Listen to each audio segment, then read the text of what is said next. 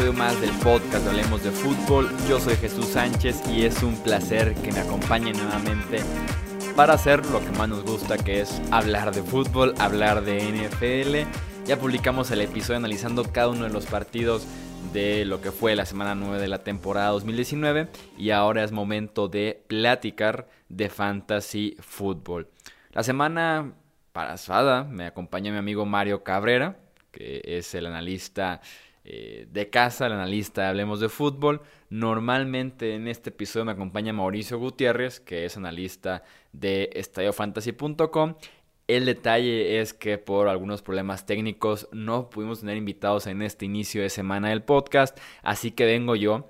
Quienes dudaban de mi habilidad en el fantasy fútbol, quienes creían que eh, no jugaba fantasy no porque fuera malo, realmente era por decisión propia, así que vengo a demostrarles que sí se ve fantasy fútbol, vengo a darles recomendaciones de waivers, claro, esta información que eh, también me ayudó un poquito mi amigo Mauricio Gutiérrez, así que vengo yo a replicar lo que les manda a decir realmente en su columna de NFL español. Arrancamos con los waivers de esta semana 10.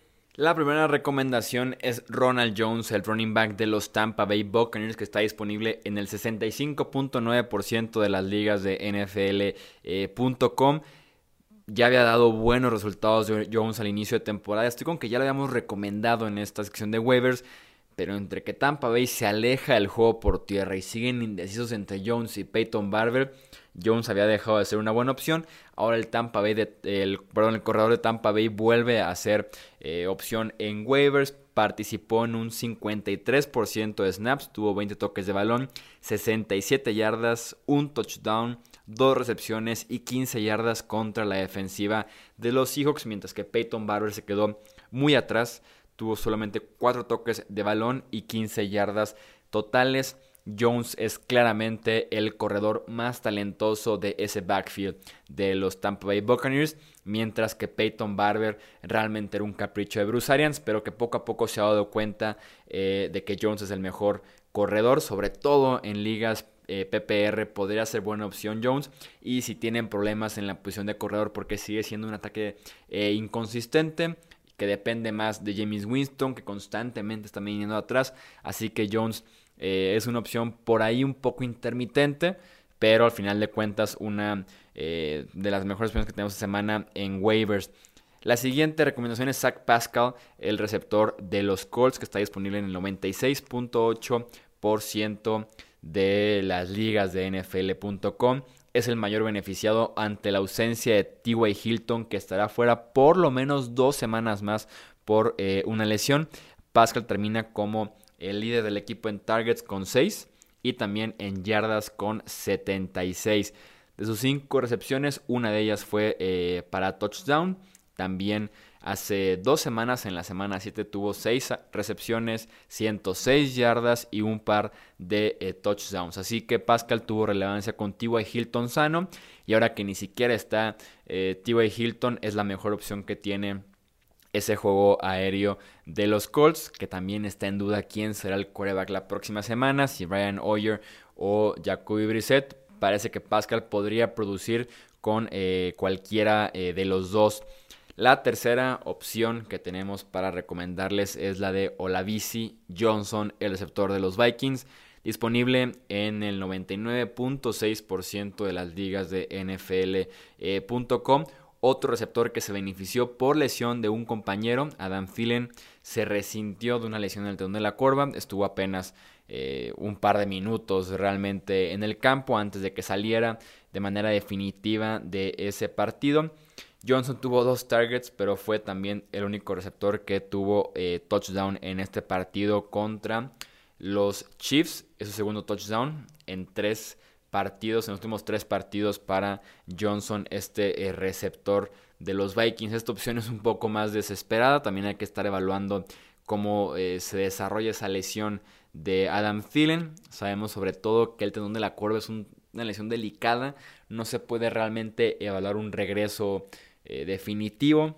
constantemente los jugadores están limitados, se resienten entre semanas, se resienten durante el partido, como es el caso de Thielen.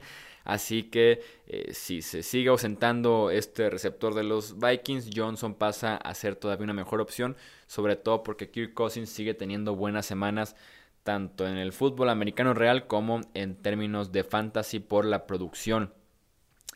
La cuarta opción que tenemos es la de Jay Ayayi, que sorprendentemente es un running back que es, agente libre, así es, estamos recomendando un running back que es agente libre, disponible en 98.6% eh, de las ligas.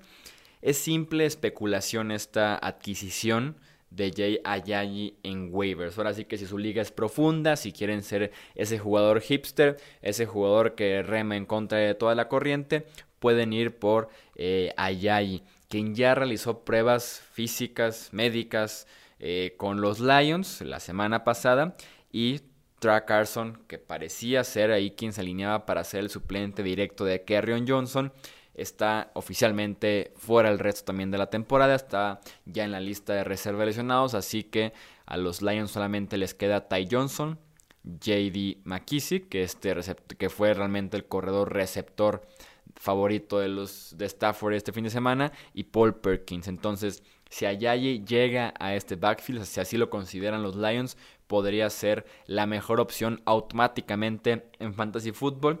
Entonces, si quieren especular, si tienen por ahí un espacio disponible en la banca, si ya no les sirve algún otro jugador, si es una banca profunda sobre todo, allí podría ser una buena eh, adquisición y se adelantarían a que todo el mundo lo busque una vez que sea firmado oficialmente.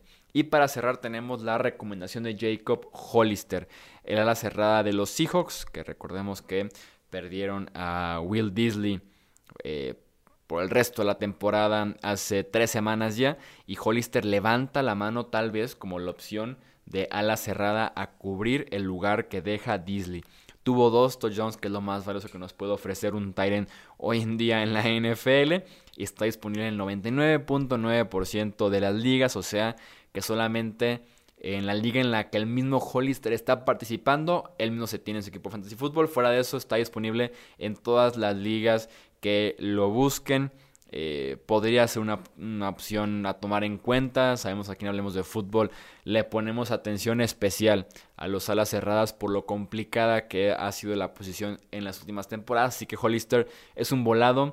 Lo, vale la posición de Tyren, de tener eso a un Jack Doyle que te esté ofreciendo pocos puntos, a un Drenny Walker que se la pasa lesionado, no sé, podría ser una buena opción eh, Hollister, un volado, insisto, pero lo vale la posición de eh, ala cerrada.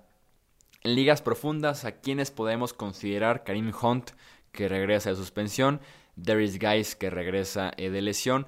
Rex Burhead, que por lo menos el domingo por la noche se adueñó del rol principal en la ofensiva de los Patriots. Kenny Stills, el receptor de los Texans. Andy Isabella, el receptor de los Cardinals. En Kill Harry, el receptor de los Patriots. Y eh, Hunter Renfro, el receptor de los Raiders.